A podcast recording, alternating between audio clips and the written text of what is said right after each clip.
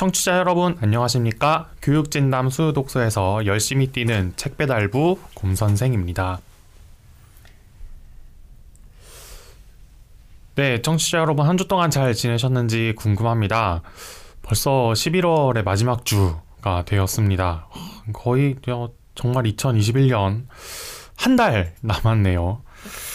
어, 잘 마무리하시기를 어, 방송을 하는 사람으로서 기도를 드립니다.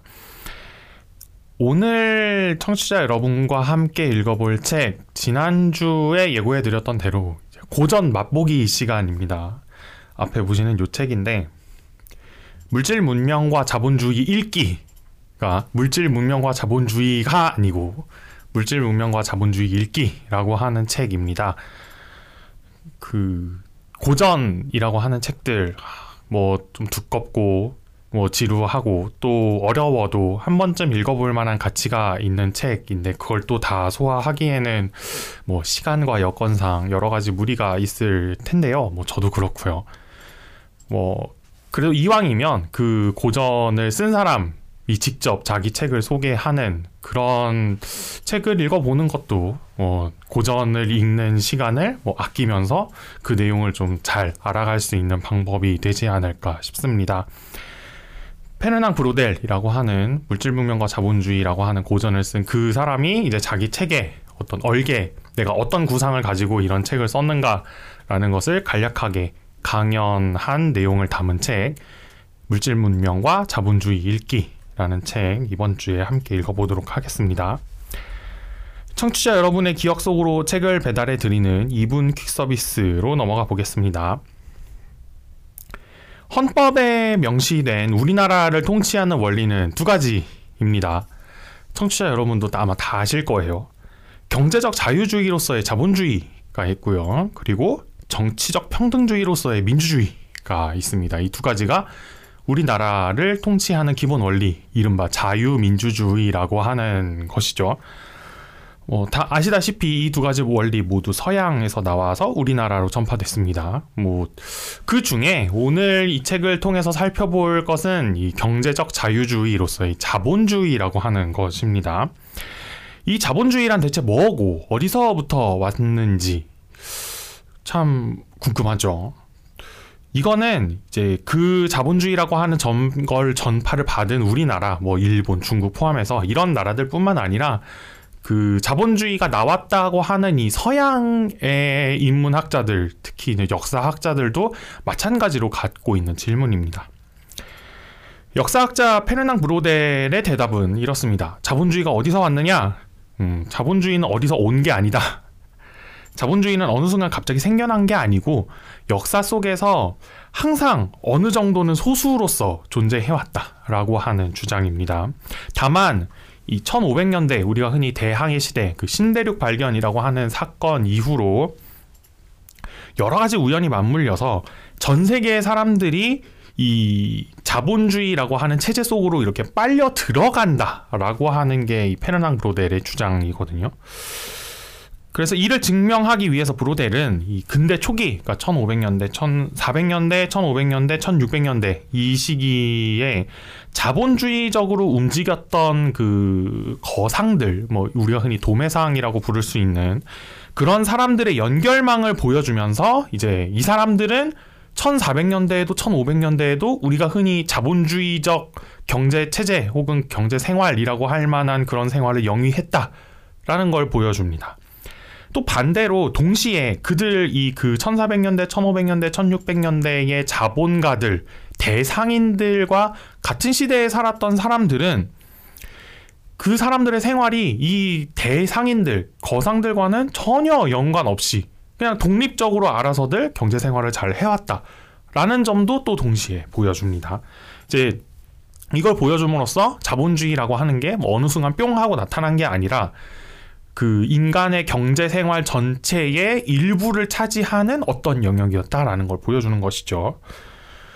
어, 그리고 1400년대 이후에 인간의 특히 유럽의 경제사라고 하는 거는 전 세계를 포함해서 이 자본주의적 행동 양식과 우리의 그 물건을 만들어내는 경제 생활이 점점 더 섞여들고 접점이 많아지고 그러면서 결국에는 이 자본주의적 행동 방식이 우리의 삶을 지배하는 혹은 우리의 삶에 영향력을 점점 더 많이 끼치게 되는 이런 과정이었다라고 하는 걸 이제 역사를 분석함으로써 보여주려고 합니다.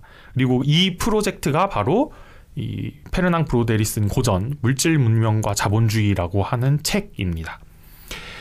이 거대한 프로젝트 를 그 어떤 구상에서 시작을 했는지를 간단하게 보여주는 책 페르낭 브로델의 물질 문명과 자본주의 읽기라고 하는 책을 오늘 청취자 여러분과 함께 읽어보도록 하겠습니다. 예, 어, 이 책은 강연록입니다. 심지어 이 물질 문명과 자본주의라고 하는 요 책, 요 책이 발간되기 전에 그러니까 내가 지금 책을 하나 쓰고 있는데 이 책이 무슨 내용이냐면 이러면서 이렇게 강연을 했던 것입니다. 그래서 혹시나 조금 더 역사 쪽에 관심이 있으시거나 혹은 좀 더 이제 본격적으로 역사책을 읽어보고자 희망하시는 청취자 여러분이시라면은 실제 물질 문명과 자본주의라는 책을 갖다 놓고 요것과 같이 이제 비교해 보시면서 읽는 것도 뭐 괜찮을 거다 이런 생각이 듭니다. 꼼꼼하게 책을 읽은 청취자 여러분을 위해 핵심을 짚어드리는 이종보통 키워드 시간으로 넘어가 보겠습니다. 어, 제가 이 책을 읽으면서 꼽은 키워드는 세 가지입니다. 물질 문명, 아, 물질 생활, 시장, 자본주의라고 하는 요 세 가지 키워드인데요. 아, 이세 가지 키워드는 요 책에서도 이야기하고 있고 그 페르낭 브로데리스 물질 문명과 자본주의라고 하는 이 책 전체를 관통하는 키워드이기도 합니다. 이 세 가지 키워드를 통해서 브로델은 사람들의 경제 생활의 영역을 각각 구별하고 그 각 영역에서 어떤 변화가 일어났는지 그리고 그 변화가 어, 어떤 방식으로 일어났길래 우리가 지금 이렇게 이른바 자본주의라고 하는 거를 그 어떤 국가의 통치 원리로 삼을 정도로 영향력을 넓혀 온 것인지 어, 이런 점들을 보여주려고 시도를 합니다. 자, 일단 첫 번째 물질 생활이라고 하는 건 사람들이 자신의 필요에 맞게 자연을 변형해서 사용하는 것 전체를 가리키는 말입니다. 이런 표현을 써도 괜찮다면 뭐 이 물질 생활이라고 하는 건그 어느 정도는 인간의 본질입니다. 그러니까 뭐 하다못해 뭔가 그 도구를 쓰기 위해서 우리가 이제 나무를 뭐 꺾는다거나 아니면 이렇게 찰흙을 만들어서 그걸 가지고 이렇게 주물주물 한 다음에 구워서 뭐 도자기를 만든다거나 다 자연을 1차 원료로 이용해서 우리가 편한 방식으로 변형해서 쓰는 것이죠. 예. 이거는 뭐 생존을 위한 기본적 욕구라는 거는 청취자 여러분께서도 다 동의하실 거라 생각합니다. 자, 이게 이제 물질 생활이라고 하는 것이고요. 두 번째 시장이라고 하는 개념이 있는데 이 시장은 이 인간의 물질 생활을 위해서 만들어진 것들이 교환을 위해서 나오는 장소입니다. 이게 그 여기서의 시장이라고 하는 게 그 뭐 흔히 경제학에서 배우는 뭐 시장 이러면 이렇게 그래프 그려서 뭐 수, 수 수요 공급 뭐 이런 뭐 교차점이 생기면 그게 균형 가격이고 뭐 이런 걸 생각하게 마련인데 이 역사학자잖아요 브로델이란 사람은 이 책을 쓴 이 사람이 얘기하는 시장은 진짜 말 그대로 시장입니다. 사람들이 얼굴을 마주보고 물건을 바꾸는 이곳. 그리고 그 물건을 바꿀 때 중간에 매개체가 되는 것은 화폐, 즉 돈이죠. 자, 어, 물론 그 이 물건들이 시장에 나오는 이유, 사람들이 시장에 나오는 이유는 굉장히 다양하겠지만, 뭐, 하다못해 물건을 바꾸려고 나오는 사람들한테 뭔가를 하려고 뭐 예를 들어서 도박판을 벌인다거나 야바위꾼들 시장에 가면 항상 있잖아요. 혹은 뭐 공연을 해서 돈을 받는다든가 이런 목적으로 시장에 나오는 사람들도 당연히 있겠죠. 이런 식으로 이제 사람들이 또 물건들이 그 좀 더 넓게 얘기하면 재화와 용역이 시장에 나오는 이유는 당연 당연히 다양하지만 뭐 그 다양한 가운데서도 이 그 물건들은 재화와 용역은 시장에 나오면서 교환 가치라는 걸 획득하게 됩니다. 그러니까 이거 얼마야? 이렇게 물어보는 것이죠. 그리고 그 교환 가치를 표시해 주는 용도로 당연히 화폐, 즉 돈이 쓰이는 것이고요. 또 이 시장이 형성이 되면은 그 여러 청취자 여러분께서도 전통시장 가보시면 사실 파는 물건이 뭐 그렇게 막 대단하게 다르지 않습니다. 뭐 한 집 건너 한 집에서는 떡볶이 팔고 뭐 한 집 건너 한 집 건너면 야채 팔고 한 집 건너 한 집 건너면 정육점이고 이렇잖아요. 그래서 어떤 일이 생기냐면 우리 집에서 파는 고기가 바로 옆옆 집에서 파는 고기보다 1원이라도 비싸면 우리 가게는 망한다는 거죠. 그래서 나랑 경쟁하고 있는 사람을 너무 옆에서 잘 볼 수 있기 때문에 이렇게 형성된 구체적인 시장이라고 하는 공간에서는 굉장히 치열한 경쟁이 벌어집니다. 이걸 이제 이른바 우리가 그 경제학 교과서에서 시장 경쟁이라고 부르는 현상이죠. 어, 이제 여기까지가 그 우리가 그 이제 프로, 브로델의 분류 방식에 따르면은 이제 이 큰 범위에서의 물질 생활, 그러니까 인간이 직접 만들고 사용하고 그리고 교환을 하기 위해서 혹은 내가 필요한 걸 얻기 위해서 나한테 필요 없는 걸 주는 요 교환 과정까지가 어, 이른바 물질 생활이라고 하는 영역에 들어간다고 볼 수 있겠습니다. 뭐 더 크게는 이제 경제 생활이라는 용어까지 사용하기도 합니다. 자, 마지막으로 이야기해 볼 개념 세 번째 개념은 자본입니다. 이 자본이 이제 시장 얘기, 물질 생활 얘기 다 하고 나서 등장을 하게 되는데 왜 그러냐면 여기서의 자본 혹은 자본가 라고 우리가 부를 수 있는 뭐 대상인 도매상들은 사람들에게 직접 물건을 파는 사람들이 아니잖아요. 이 사람들은 사람과 사람을 연결해 주는, 그러니까 화폐를 매개로 해서 사람과 사람을 연결하는 게 아니라 시장과 시장을 연결하는 존재들입니다. 그런데 이제 브로델이 분석한 바에 따르면 이 시장과 시장을 연결하는 존재인 이 대상인들, 자본가들 사이에서는 경쟁이 발생하지 않습니다. 이게 이제 그 브로델이 자본주의 분석하면서 이야기하는 여러 가지 특징적인 주장 중에 하나인데요.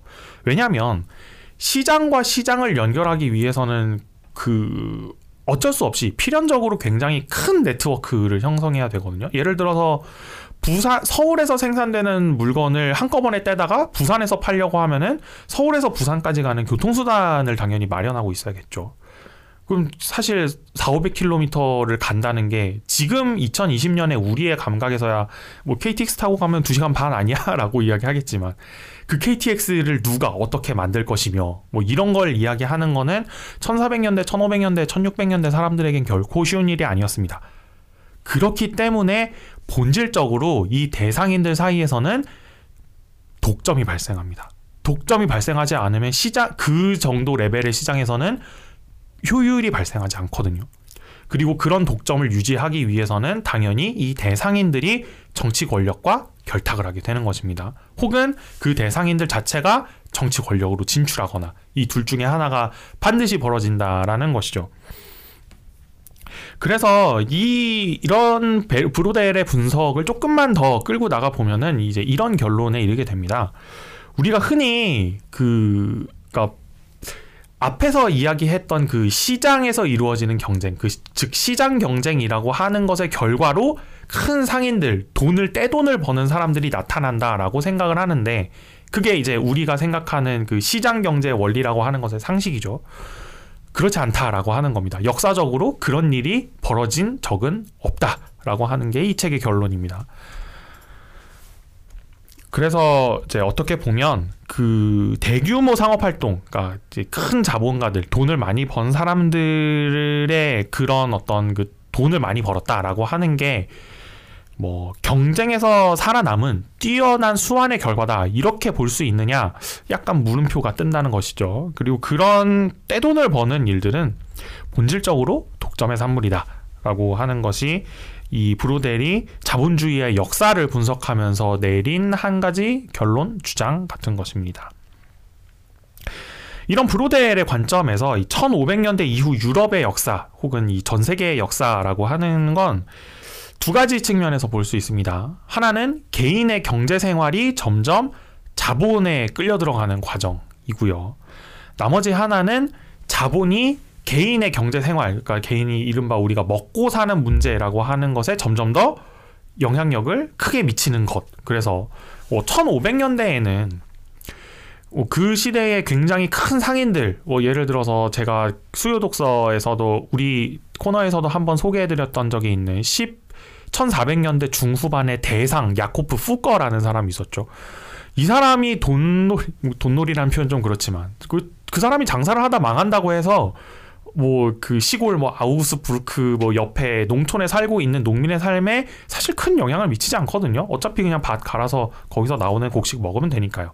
자, 그런데 2020년, 2021년에 살고 있는 우리는 미국에서 금융 위기가 오면은 회사에서 해고 해고될 위기에 처한다는 거죠. 뭐 수천 킬로미터 떨어진 지역의 경제 위기가 무슨 상관이냐라고 이야기하기에는 이미 자본의 영향력이 우리의 구체적인 삶에 굉장히 많이 들어와 있다라고 하는 것이고 그 과정을 브로델은 자기 책을 통해서 보여주려고 하고 있다라는 겁니다.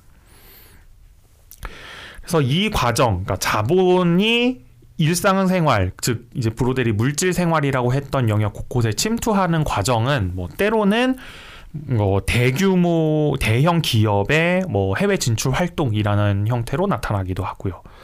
또 때로는 조금 더 폭력적으로는 제국주의적 식민 지배라는 형태로 나타나기도 합니다. 이게 바로 이제 이른바 자본주의라고 하는 것의 본질이다. 라고 하는 게 이 브루데리 강연에서 이야기하려는 요점이 아닐까 뭐 저는 이렇게 생각을 해보았습니다. 네, 그리고 그 제가 이 방금 말씀드린 요 면모들을 한번 한번 살펴보시려면 뭐 요 책과 함께 뭐 물질 문명과 자본주의라고 하는 책을 이제 오랜 시간 동안 공을 들여서 한번 읽어보시면 어떨까 하는 생각이 듭니다.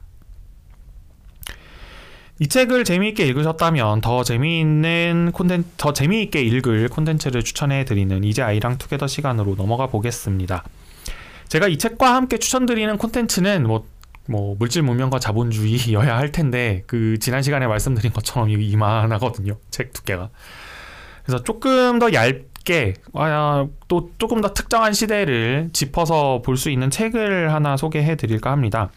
주경철이라고 하는 서울대 서양사학과 교수가 쓴 대항해 시대라고 하는 책입니다.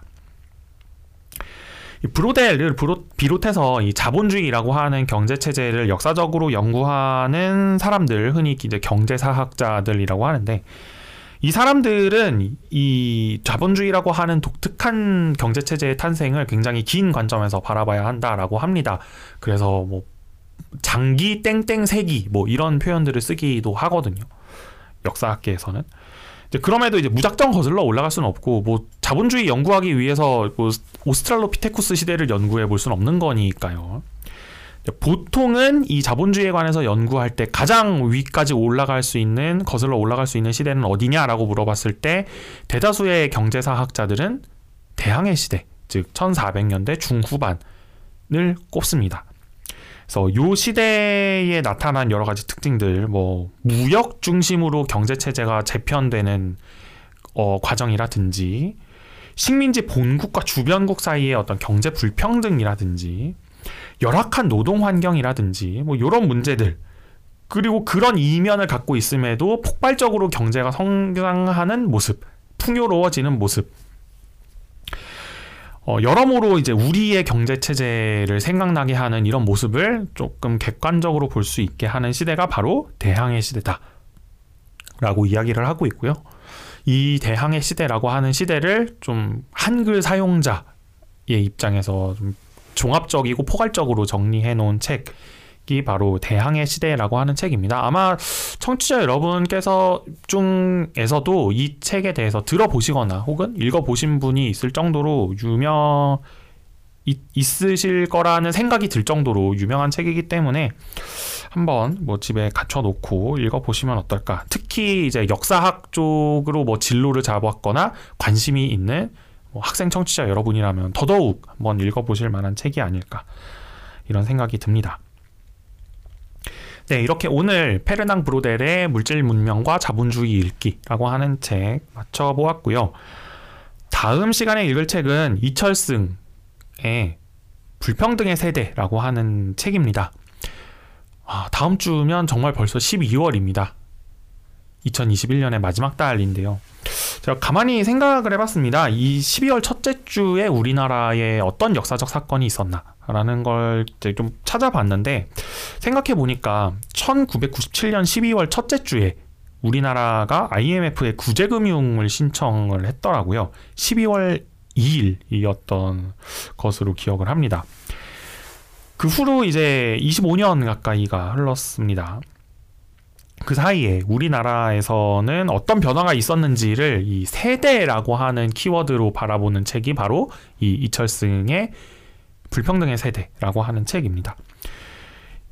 출간 당시에 이 독서인들 사이에서도 꽤 화제가 되었고요. 또 논쟁적인 주제를 사회과학적 방법론을 사용해서 분석해 본다는 의미에서 우리 코너에서 한번 읽어보면 어떨까 하는 생각에서 가지고 와 보겠습니다. 교육진담 소유독서 코너는 청취자 여러분과 함께 책을 가볍게 하지만 꼼꼼하게 읽어나가는 방송입니다.